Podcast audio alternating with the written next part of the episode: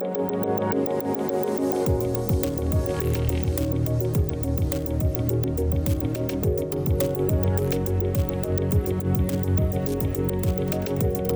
podcast about product management, user experience design, technology, and more. This is Product by Design.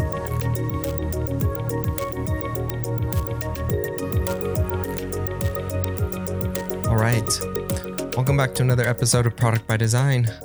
Uh, we've got Kyle and Eva today. How's it going, Eva? I feel like the can I say the band is back together again after I don't know a month. I guess on the internet, time doesn't really exist. It just different different things on a different day, kind of a thing. I feel That's- like That's right. Time is immaterial. It's just all. this concept does not exist on the internet. That's right. but um, but if you are a regular listener and have been following, you may notice that I've been a little bit more gone. but now, um, happy to announce uh, my wedding happened and everything went. I don't know, saying perfectly is kind of like braggy. It feels like, but guys, it was perfect and so yeah glad that it happened and glad it's over it was so much work and now i feel like i have nothing going on which is great so happy to be back how are you doing kyle Doing really well.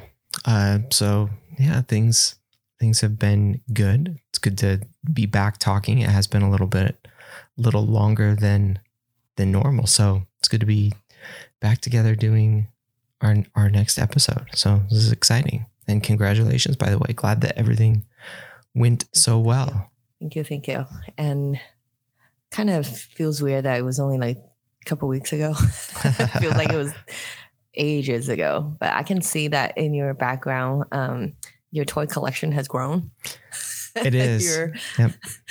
yeah your legos and and teddy bear Yeah, we we're currently working on the Ecto One in in my office. So uh, Ecto One Lego set, which has been fun. So usually we're doing that like one or two steps each weekend, like as we get some time. So it's yeah, it's been Is it a car? it is Oh. yeah. The Ecto One is the Ghostbuster car from the movie, Oh. and it's it's the biggest Lego set we have done to date. But yeah, we've got the kids going. We'll we'll pull out a couple steps, and uh, yeah, just kind of work on it. Uh, they're back in school, so we don't have as much time to be doing like Legos as we normally do. So you know, we're it's it's been a slow process, but it's been fun. They're they're enjoying like having a little bit of a project that we do, you know, each weekend or something like that. That is so. Uh, I can't think of another word, but just cute. And how many pieces are we are we putting together? I think this one's like 2300 pieces. What? So, yeah, it's it's a bigger one, but it's been like it's been fun. And I they totally they just totally love it. Like my son, he just he is an absolute fanatic when it comes to Legos. So, I'm I feel like I'm more of like a project supervisor when it comes to it. Like I just I get the book out and they're just they they barely let me do anything when it comes to putting it together other than like tell them which pages they get to do and make sure that they're like just taking turns. But otherwise like they they just they do it all themselves. And you know i just That's i kind of point them in the right direction. Yeah but it's fun. yeah, like Dad, be in your place, and I'll do my my job. yeah like if i get in there to try and do anything it becomes like hey hey what what what are you doing dad like you need to get back in your lane which is not touching the legos it's holding the book yeah, whoa, whoa, whoa, whoa, whoa! That is not not your area of expertise. Please, yeah yeah hands off. Yeah. That's that's that's kind of funny. I, I love that they are kind of like, this is our thing. You're just here to help. Yeah yeah i'm just i'm there it's uh it has been fun they they do call it like my legos or, or like my lego car but which i find ironic but anyway I, I love the the perspective that kids have towards the world and just people. Yeah. yeah, I can't wait. One day when I have kids, I'm gonna just psychoanalyze them. this is so interesting to me. But speaking of Legos, one quick tangent, real quick. Uh, have you seen the botanical collection? I think Oh. they just uh, launched that line. No. It's very, very interesting. All right, everybody listening, do a quick Googling with me real quick. Okay. I'm just- yeah, I'm checking it out. Yeah, we've been looking we've been looking at a ton of Lego sets, but that one I have not seen. So I'm looking at it right now. it's the most amazing thing I've seen. And we ordered uh, the bouquet one. Okay. They have a bonsai, they have a bird of paradise. Yeah, I'm looking at the birds of paradise right now. It's so cool. Anyways, everybody go look it up. It's pretty sweet. It's just flowers, but in Lego form. That, that is the bonsai one is cool. cool. The bonsai one you can like put the flowers on like it's you know in season blooming, and then you can take the flowers off when it's not. Wow. So yeah, if there's anyone out there looking for a gift for anyone I don't know who likes flowers but not ones that die, this is a great option. No, that is that is really cool. Okay. Yeah, we may have to we may have to check that one out. No, that's that is a lot of fun. Those look really cool. Right? Right? So yeah, I'm getting getting the bouquet one. So we'll report back Cool. whenever it arrives. Yeah. Yeah, you have to we'll have to post like a picture of that like once you do it. and now I want to attempt at this segue. So speaking of Legos, there are just so many collections. I don't know. I don't know. I feel like I'm I'm feeling really rusty doing the segue. That's a decent segue. You you see where I'm going. You see where I'm going. I see where you're going. Yeah. So But it, uh, okay, you, you do it. yeah, there there are a lot of choices when it comes to Lego sets, and we've we've been having this problem. Um, like my kids, they are they're huge into Minecraft, and they have you know trouble with you know picking out like a single Lego Minecraft set because there are just like dozens and dozens of them, and it's it's almost a a paradox of you know does having many choices make it easier or harder? And that's what we want to talk about is the paradox of choice. And does having more choices make deciding easier or harder?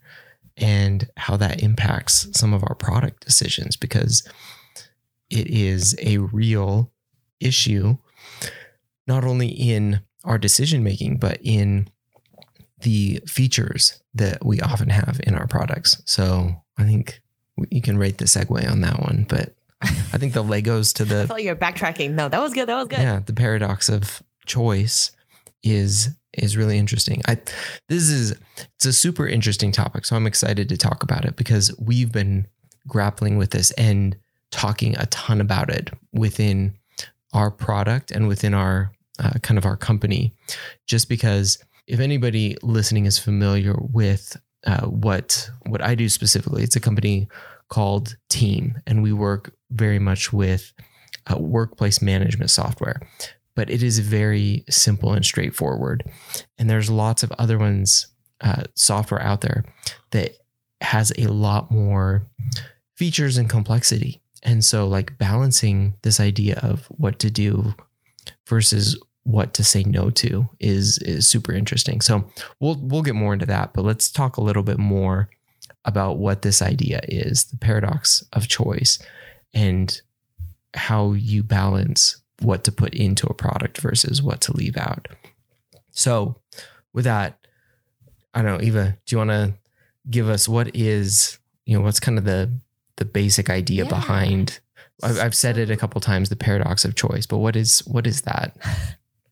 I, I can see people like frantically googling right now and just like let me just go find out right now what that is. But yeah the par- if you google paradox of choice you're going to get a lot of the um, topics and also studies that we're going to refer to in this um, episode. And of course we're going to link everything in the show notes. But this idea um, i don't think you'll be surprised to hear that uh, it didn't first you know get created or discovered in the realm of product right? Software products. This um, I would say long, long time ago, some psychologists probably just sat around and be like, yeah, what does that do to people? and then um, there's one particular study that I think a lot of people have used uh, and and in this you know realm of topics, which is the the what I call and have seen people call it the the jam uh, paradox, the jam test. Yeah, the jam. Yeah. Uh, the this is probably the one that is I, I would say most popular, most uh, known, and and and pardon me if I'm summarizing this study incorrectly. Let me know. Tweet tweet at me. so um Sheena Iyengar, I am so sorry if I'm saying your name wrong, from Columbia University, and Mark Lepper, Lepper, Lepper from Stanford University. Um, together, they did a study. Basically, the the one of the methods that they use to test what choices do to people is by offering a different um, arrays of jams at different grocery store in California. I'm pretty sure it was California, where one has um, a much larger selection than the other, and kind of comparing the um, how how customers will you know respond to to the different setup seeing 24 jam versus the other setup of you know six choices. What does that do to them? And ended up they see that customers are much faster and uh, much more willing to kind of purchase from the smaller array. And it's kind of interesting right? Because sometimes people are like no we want to give people all the choices they want so everyone gets what they need right? But this example is also kind of uh, I, I, feel like it's very relatable. when you go to the store, you you have certain things in mind, and then even when you're off track and buying snacks or whatever, right? Do you really spend an hour trying to compare all 24 options, or is it easier for you to pick from six? And looking, you know, from that perspective, as you can guess, like, yeah, I I, I don't need need that many choices. It's just jam, right? And um, similar mentality can be applied to uh, our products. And when we offer too many things, too many features, how do, you know, our users find out, oh, okay, that's the one I need. That's not the one I need. And it takes that time. Um, it, it, basically increases their cognitive load to ingest all the information and then having to make a decision with much more time. And you're going to see people stalling a lot more. So that's kind of yeah. Yeah, and the outcome of that study is what what absolutely gets me every time is the you know where they offered the limited selection of flavors where they offered the six flavors in this study versus the 24 and in the situation where they offered the six flavors to cu- to customers 30% who visited came back to buy some. Uh, whereas when they offered the 24, the selection of 24, only 3% came back to buy some. So they they tracked it with like a, a coupon for people to come back. So basically in this this study they conducted, which certainly isn't the end all be all and and and you know there's you know lots to kind of dissect from it but essentially the idea being that more choice or more options uh, took the ultimate purchase from 30% down to 3%, just because people were so overwhelmed with uh, choice. And I don't think that that's like when when you kind of stop to think about it, it it feels like it might be a little counterintuitive, but like when we go into our just like our lives, like we have limited cognitive resources to go and like make decisions that are difficult in uh, just like constantly when we're presented with tons and tons of choices. And I mean, we were the, I mean, this brought to mind like we were making a decision on uh, a not a huge purchase, but a relatively like large purchase um, a few months ago. And the number of options out there were just staggering from there were probably like six or seven different companies that made what we were looking for that made uh, it, we were purchasing a machine uh, for one of our, our, our businesses. And six or seven different companies that each made uh, five or six different models that you could pick from. So extrapolate that out to the dozens and dozens of different products that we could pick from. And it just became absolutely overwhelming to try and narrow it down. I did so much research to try and figure out like, all right, which of these companies should we go with? And then which of these, like what level of machine should we be getting and all of that to the point where I literally almost gave up. Like I just kind of threw mm. my hands in the air and was just like, I, I literally don't know. Like I've read yep. every comment. I've read all of these reviews. Like it's just I've I've circled back to the point where I feel like now I know everything and I literally know nothing. Like it's it's right. just I've gone full circle and I just I can't I have all the information, but I cannot make a decision because like nothing it, it's clarified absolutely nothing for me.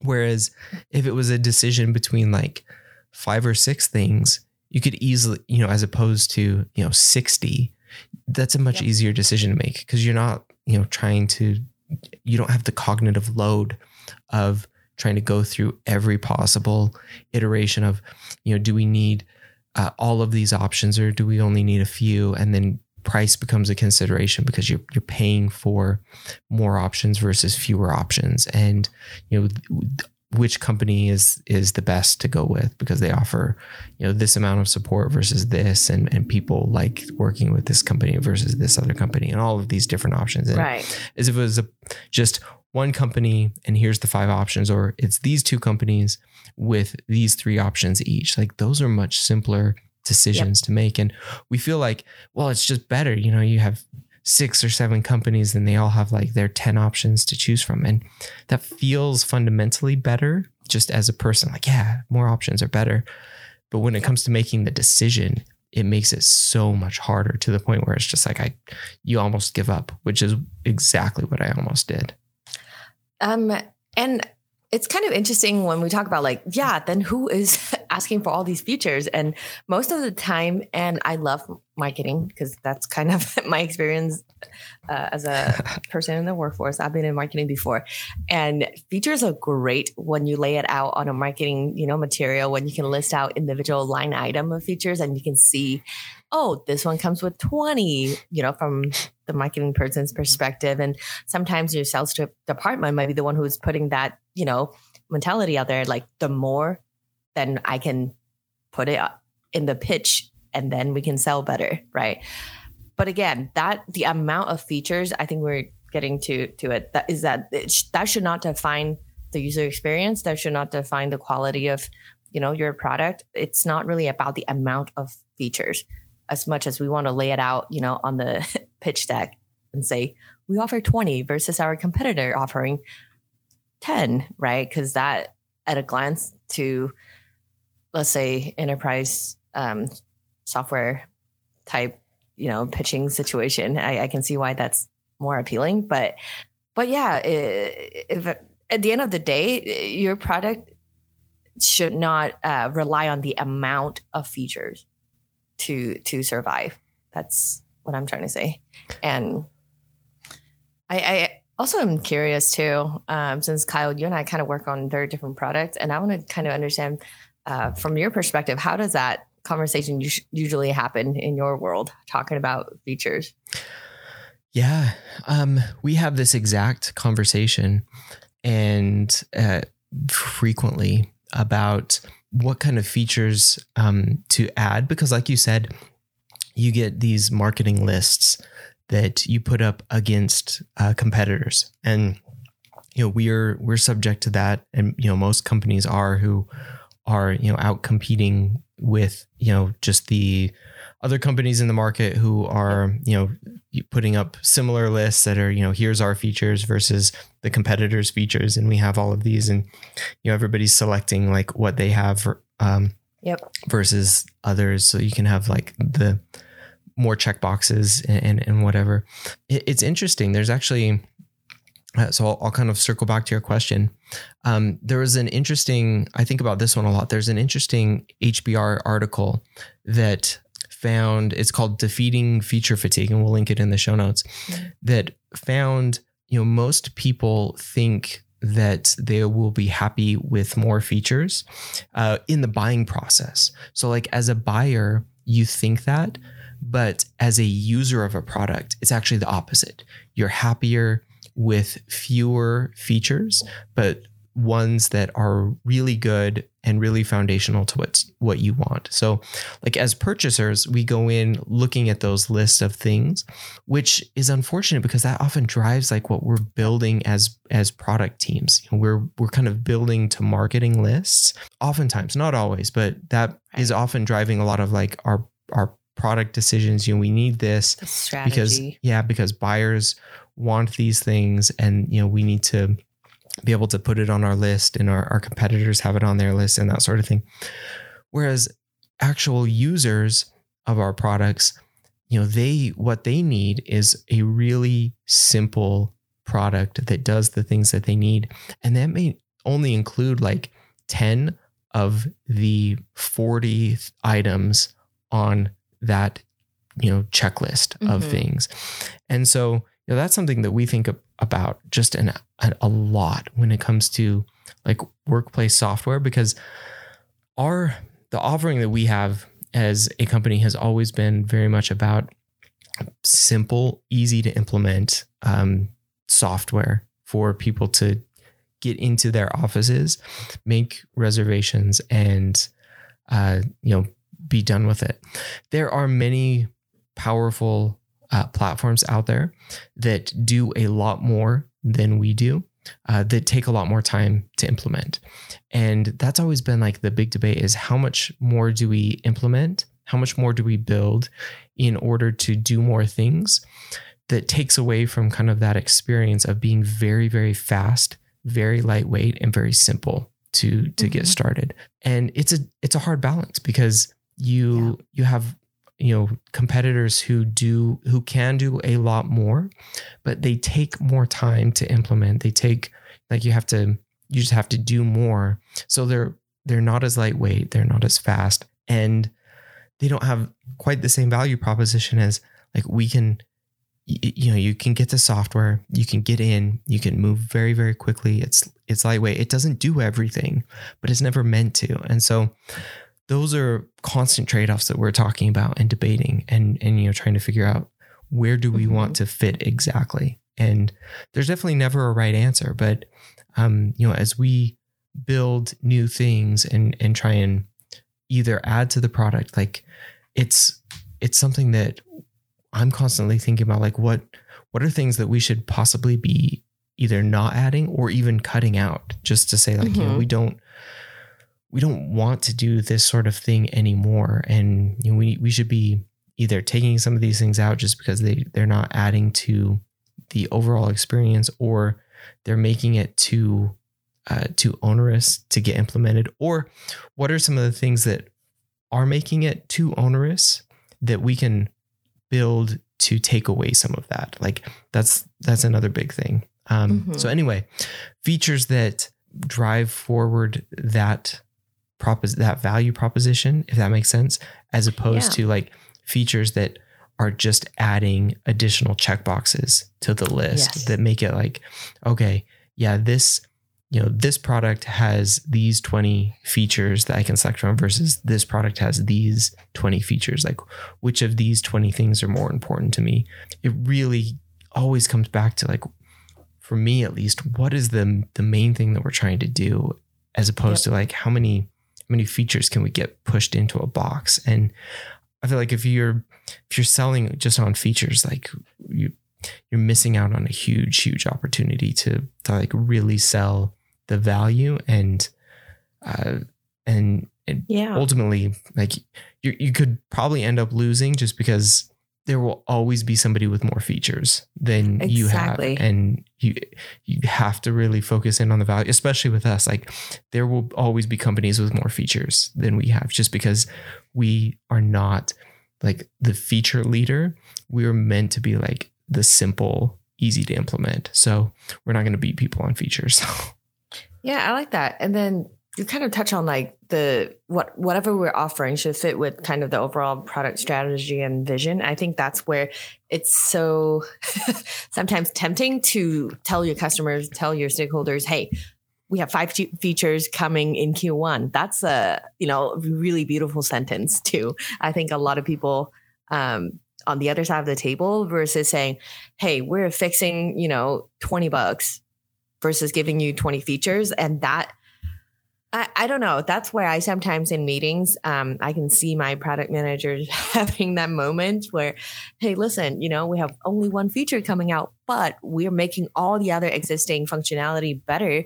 And you can kind of you know feel the room kind of change a little bit the mood kind of change.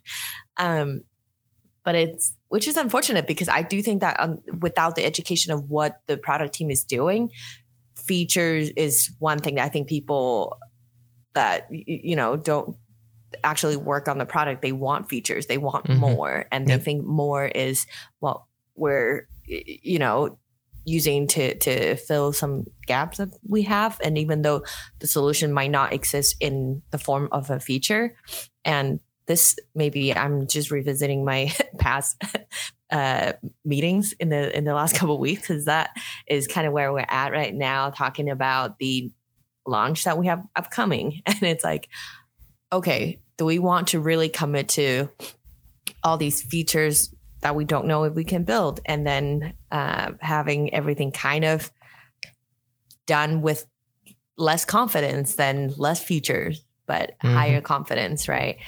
Um, that that is where i think it becomes a collaboration between the product team and stakeholders and uh, sometimes even customers to kind of understand better what is the goal that we're trying to accomplish here. Yep. Yep. And it's not easy. It's yeah, I, I do understand that we can't say, oh, we have zero features, right? Because that's when people get really nervous. But like like Kyle, like you said, it's a balance for sure.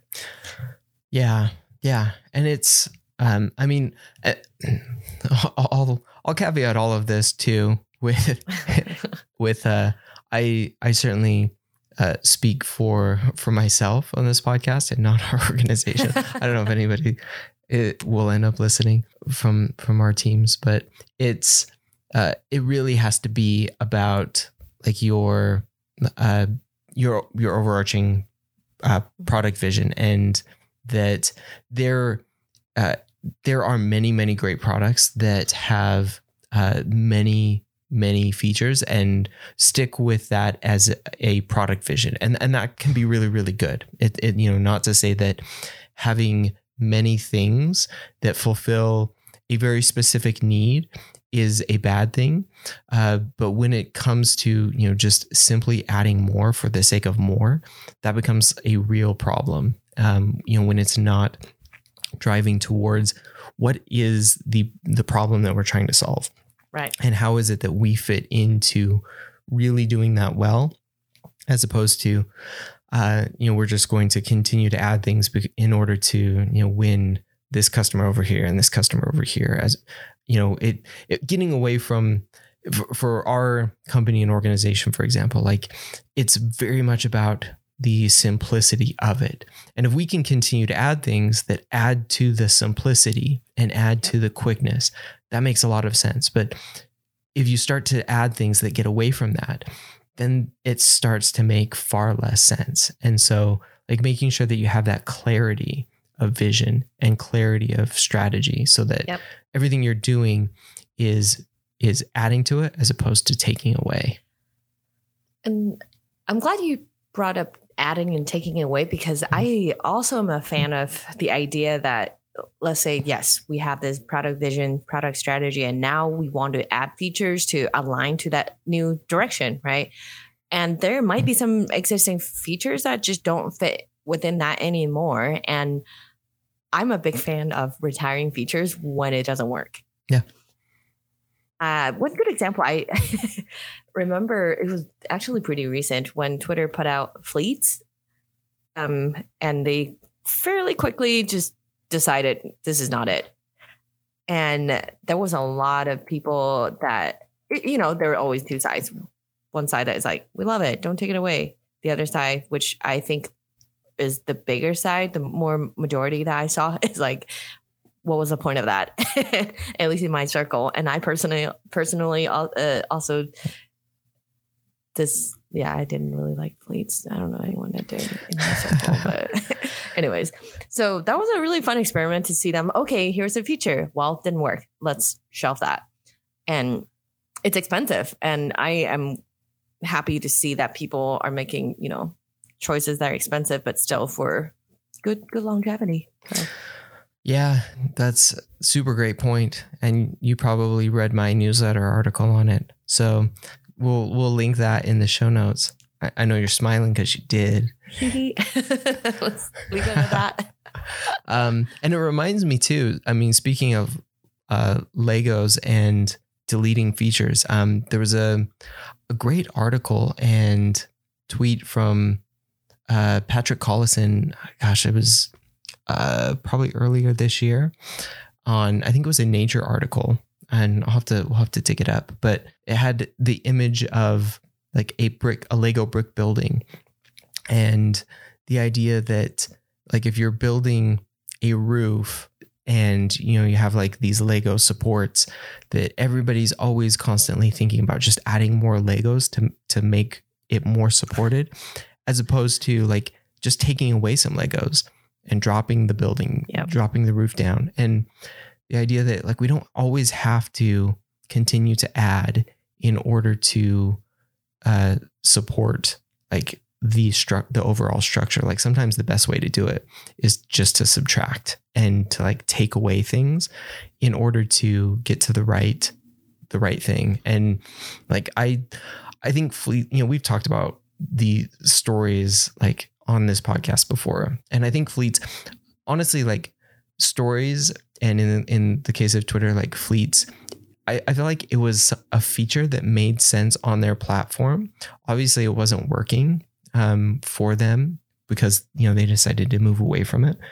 And it's unfortunate because i think that it could have been something but since it wasn't uh, Mhm. working the you know having the wherewithal to just make that decision and move away from it and focus on what was working better which apparently is twitter spaces the audio component as opposed to like the stories component uh just it makes more sense. So like doing that and subtracting as opposed to like Yep. just continually adding is exactly like what we're talking about. Like don't don't just continue to add features uh, and especially like me too features if they're not going to add to your platform in a meaningful way You know, the whole time when you're going down that path, you know who I just thought about? who Facebook. okay i was gonna say linkedin but facebook's a good one uh, I think Facebook is kind of, I don't know, it has become kind of the ultimate enemy of a lot of people. They've done something really great, but Facebook right now, as I, I don't know, man, the navigation, you can just see there's just so much going on in there that they never fixed, you know, the core problem they have on you know just just facebook as a so, social media platform as a product. But um right now it's almost in my opinion very overloaded with features that don't add to my experience. Um and and surprised that i still have facebook. I don't use it to post anything. I use marketplace which once in a while i use it but anyways there's just so much on there that i don't think it adds to my experience and i think marketplace was really the only one thing i use on there but facebook is the perfect example of a nuclear wasteland of feature features that I really am curious. to- yeah. Anyways, I don't want to. I feel like I often bring up Facebook and just heavily hammer on Facebook, but yeah, just too many features. Yep. And on the other hand, I really love that Netflix is really focused on doing the one thing they do best. They added the what is it called? Play something, which is a really fun feature to just play something random next and next and next right and i can see that being very addicting to to to you know a segment of their their audience and that feature to me makes sense for Yeah. netflix and it's yeah i i i really love netflix as a product Yep. and amazon too amazon is very focused there's not uh, amazon definitely has more features but i think they do a good job kind of highlighting what is the recommended you know um options but their navigation to those features sometimes feels chaotic but right. again not nobody's doing what facebook is doing so Yeah. that's all, i'll leave it at that That's yep. That was a good point. one last thing I want to bring up here to the problem is um, there's also this other idea of uh, not an idea, but a, a law. I love laws in UX, and um, Hick's law. So it basically talks about the result of the paradox of choice, which is the more options you put out there, the more time. I, I think we kind of iterated this uh, previously too. Is that the more choices you put out there, it takes more time for anyone to consume the the context and the complexity of of choices that you put in front of them, and that time um, is definitely a cost for you know users. So look into Hick's law if you're interested in knowing more of that cost. Yeah, I think that's really good uh, because it, it's kind of like a hidden cost. So you're you're essentially making it more expensive for users to make a decision, like when there's uh, too many choices, and there's that choice overload, and then that cost of making a decision, and yep. there's it. It almost comes back to to understanding who each of these different types of people are because you have uh, you you definitely have types of people who are okay, you know, making the uh, the best types of decisions that they can. So, like, um, you know, in some of the research, they talk about like maximizers versus satisficers, which mm. like the type of person who is you know seeking out a maximizer, like seeking out the best possible decision, or mm-hmm. a satisficer who's like who's willing to seek out like a good enough decision and understanding, you know, do you have people, uh, especially in your, you know, making just like buying decisions for your product, yeah. uh, who need to be seeking out like optimal decisions or who can be seeking out good enough decisions. And if there's that feature overload or choice overload, like are are you making it harder to mm-hmm. for somebody who has to either explore every possible option or you know who can look for you know good enough options and that sort of thing so what what's the decision framework that people are using to make these decisions? And are you making it harder or easier for them to make those types of decisions? This is so interesting. And as you um, mentioned that problem of like yeah so difficult to make that decision. I for some reason the way you just put it reminded reminded me of something that happened this week where um, taught a workshop uh, to photographers in Photoshop, and a lot of them have never even opened Photoshop because they are used to Lightroom. Lightroom is a much more lightweight, you know, focused product for photographers, and makes sense, right? Even if Photoshop is so powerful with uh, features that you can list out for days, right? And that learning curve has been, you know, just I, I, I would say scary for a lot of people that you just don't know what to do because where do you start? And I was actually surprised to even hear that a lot of them are just too scared to even try. Because you can do very simple things and know two features and do very simple things in Photoshop, but but when you see that there are 60 buttons you can push, how do you know? yep. Anyways, so yeah. Yeah. Uh, that's a great call out. All right. So I guess with all of that in mind, uh, how can we avoid creating this choice overload within some of our products and within like what we're building and what we're doing. Yeah. Um, if you don't mind, I'm going to jump in and say what I mentioned earlier. Yeah. Definitely retire features that no longer fit your, you know, product strategy or business strategy and vision because they're just going to add to the mix and cost your users, you know, uh, the response time and also their experience. And it's just not not worth it. If it doesn't fit, just retire, leave it. Yeah. That's my first one. Yeah, I think that's great.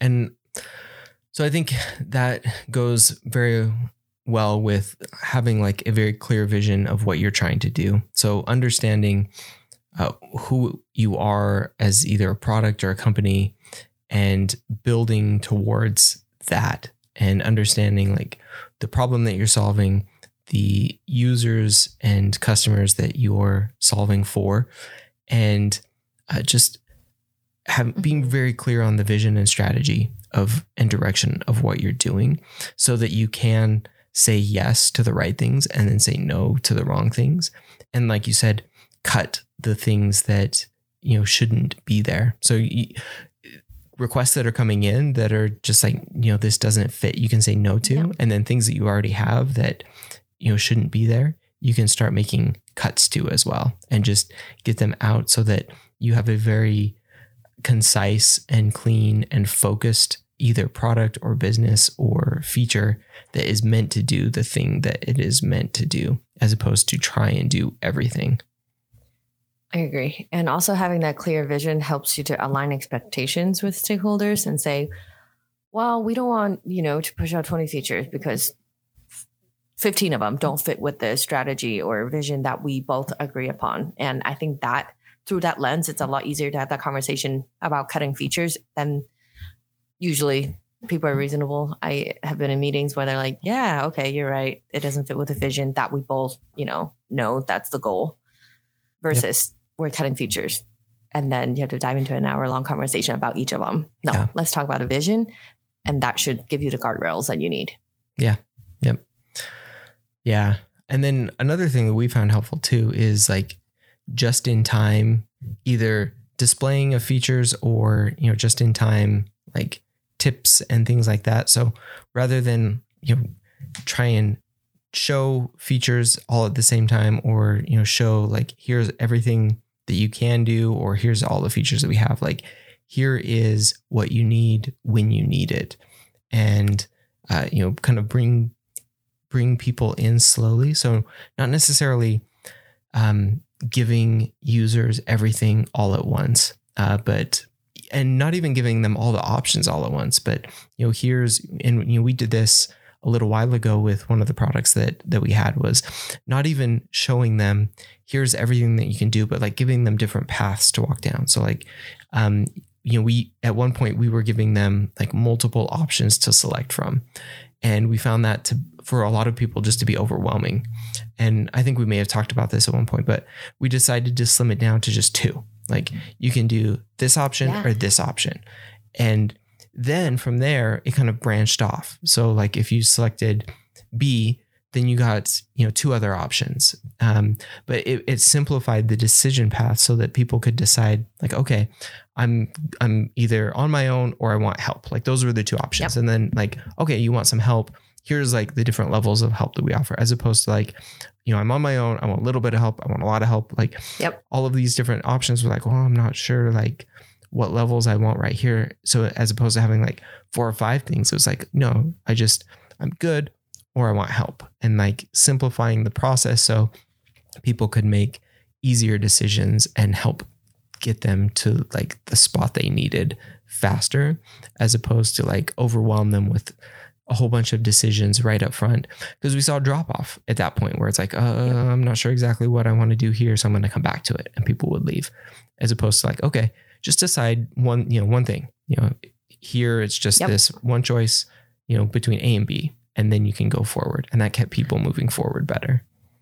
Yeah, I like that. It's kind of like making it less overwhelming to go through all these different options, different features, and then when you're designing pathways that matches what users are looking for and um, bundling certain things, decisions, or whatever you know features together after they have the ability to say, "Well, I'm looking for this," and then you can just eliminate a lot of the options that they already don't need yeah. um, up front. That that's a really really good point. Good idea, and I think that that kind of reminds me of another uh, tool that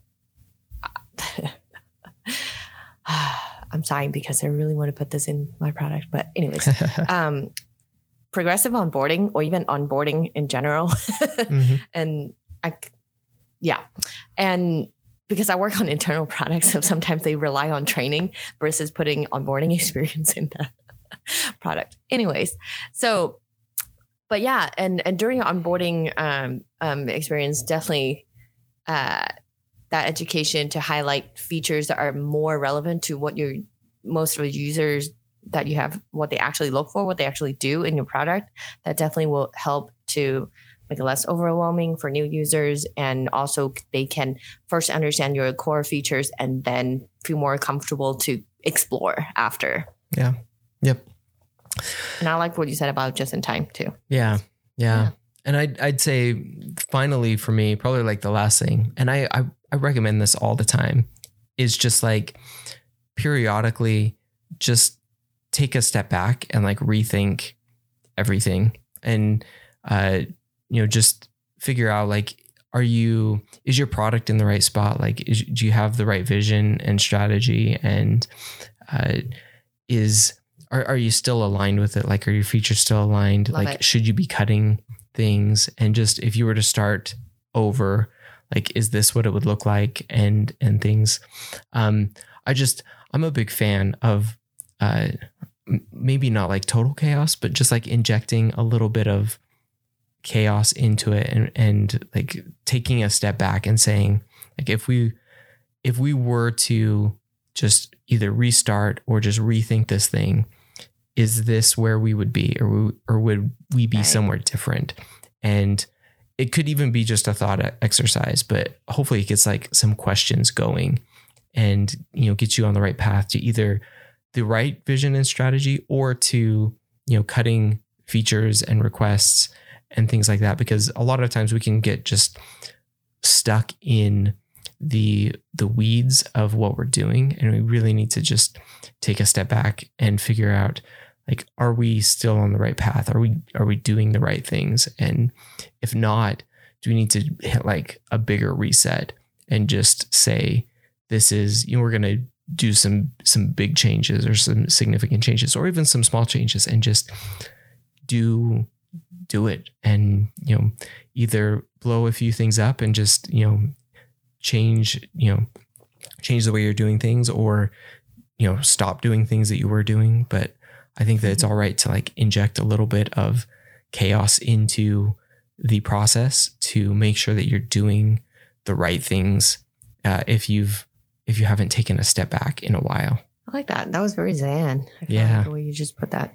There Yeah. And what I was thinking too is that in order to really take a step back to to look at the problems that you're trying to solve or make sure that your features you're proposing match with your product vision or strategy, I like sketching it out and kind of basically going back to almost like a like a paper prototype to look at okay this is what it looks like if we have these features. This is what the other version looks like and put it out there and see oh okay i see why you're saying that 30 features all listed out is not a good idea. Or you know occupying the um, navigation is not a good idea like um, facebook. Anyways um, i think communicating through visual tools is sometimes it just helps you to kind of make the problem more tangible too Yep. so yeah. cool all right any other thoughts no my cat just mailed and Yeah. that caught me off guard but yeah, I think out of all the ideas and problems that we've gone through, I, I just want to summarize everything we've talked about. Basically, just don't junk up your product. You don't want to be building Howl's Moving Castle. it's cute in a movie, but um, you don't want to um, overwhelm your users by too many options that some of them might not be what they're looking for or um, don't even know how to start using your product when there are too many options in front of your users. Yeah. Yep. And yeah, and make sure you have a clear product vision to align, you know, everything you're doing in the product to that. I feel like that was a very oversimplifying summary, but just don't do more, do less, but do better. How about that? That's a better summary. That's a great summary. Less but better. Thank you. All right. So yeah, do you want to do our product shout out or product gripe? Yeah. Shout outs and gripes. All right. What uh All right. what do you have this week? I it's kind of a in between, uh, not a shout out, not a gripe. So I think I've been thinking a lot about Photoshop because of the workshop I just taught, but uh, kind of a shout out for for for people that know what to do with it, and a gripe for everyone else who don't know what to do with it. because I didn't realize the learning curve of Photoshop is so steep until I started that workshop, and then everyone's asking questions. I'm like, oh, you're right. Like, I think in recent years, if you have you know been in Photoshop if Photoshop here and there, you notice, you know, in recent years they try to put a lot more upfront and say, hey, this is a project you can do. Hey, did you know you can do this? And when now you have you have her on the sidebar options, they actually pop a little thing out with animation to show you what it can do. But four or five years ago, I, I really can't remember exact time when they put those in, but four or five years ago, it was just kind of like, okay, you get in, this is it. And out of all the tools, you just basically have to Google everything. And if you know what a couple of them do, then great you may or may not use the other 30 features in there. so, anyways, I didn't realize that uh, until that workshop. And then it was a great, you know, kind of taking a step back, just me working on products, seeing that exact problem that we've talked about, right? Just how do you take care of users that have been around for 10 years versus users that have never used it? And for me, like I've been in there for, yeah, about 10 years, but then I still know that I have 20 things I don't know what they're for. They're just so many, so many, so many features and options and just check boxes. And a lot of them are hidden too. And for example, like if you hit options, just anytime in Photoshop, if you have a adjustment or whatever that you're doing, or even when you're adding a new layer, when you hold down option. You might end up getting a different um, functionality that you don't get without hitting option, but how would anybody know? And again, it's very esoteric. So it's like shout out for it being for it being so powerful. But to me, a gripe when you are not helping anyone else to get in to it because I think it's kind of funny where we talk about Adobe Creative Suite and people joke about designers immediately, you know, th- people think about Photoshop. and then, but at the same time, like a lot of people work in the creative fields don't use Photoshop because of that crazy learning curve. Yeah. Yep. So, anyways, that's, I guess, more gripe than shout out. Sorry, Adobe. I do love it though. Yeah, those are, I totally hear you. Super powerful tools. Um, use Illustrator a ton, and it's you can do so much with it, but they're really really difficult. Like the learning curve is steep to actually get up and understand. Uh, once you do, like you can do a ton with it, but man, they're I haven't used Photoshop as much recently. Like I'm I'm I'm with uh, I'm probably with some of those other people. Like I'm more of a Lightroom person. Um, used to use Photoshop for everything, um, until it was like, you know, Lightroom is a much lighter way. I'm just going to start using that and then stop using Photoshop because it's like, I don't need everything in Photoshop. So, anyway. Yeah. It's funny because I don't know how to use Lightroom. Yeah. I didn't, I, I didn't either. Yeah. I was like, um, but I was just doing everything in Photoshop for like editing and you can do a lot more. But then I was like, you know, most of the stuff I can probably do in Lightroom. And so I like learned Lightroom and I was like, yeah, I, most of my stuff I could just like it's a it's a faster workflow if you're just doing like editing for for like simple editing for photos so. And uh, man kyle you're opening a floodgate. Yeah. Because it's it's this is another um problem that i have uh, more so i don't know why but their interface also are very different. Like yeah. going from photoshop to lightroom it's a whole new world and there's no connectivity between uh, the features or the, the, just the navigation at all. And uh, and it's not just between photoshop photoshop and lightroom right? It's also like photoshop and illustrator. Their mm-hmm. hotkeys are different but they can be doing the exact same thing. And I, I don't know man. It's just all around there's a lot that you can do but you have to know exactly what you're doing in each of them to know how to basically translate your own knowledge in another software, even though you kind of know Illustrator can do this thing. Yep. After coming out of Photoshop or after, you know, going from Photoshop to Lightroom. Anyways, it's yeah. Yeah. This is a lot. This, this is probably like a whole episode on like integrating products into a portfolio like after because I don't know I'd have to look up the history, but I feel like these were probably a lot of them acquired uh, like Adobe mm. acquired a bunch of them and then like started to integrate them into their portfolio. And so they've done right. a good job as far as like look and feel across a bunch of them. Some of them are still a little bit out there, but then like the hotkeys, like you were saying, like historically have been different across a bunch of them. And that's, I know, a pain point for a lot of users. Like if you try and go between different applications, like they're just different. So, Yeah. anyway, Anyways, earlier I said Photoshop kind of in a funny tone, but Photoshop just kind of grinds my gear. Yeah. Is that? yep. So that was a really long one. Uh, what about you? Do you have a It's a shout out or are you angry? Uh, well, so I'll do one of each. So shout out, we'll we'll do a quick shout out to Lego.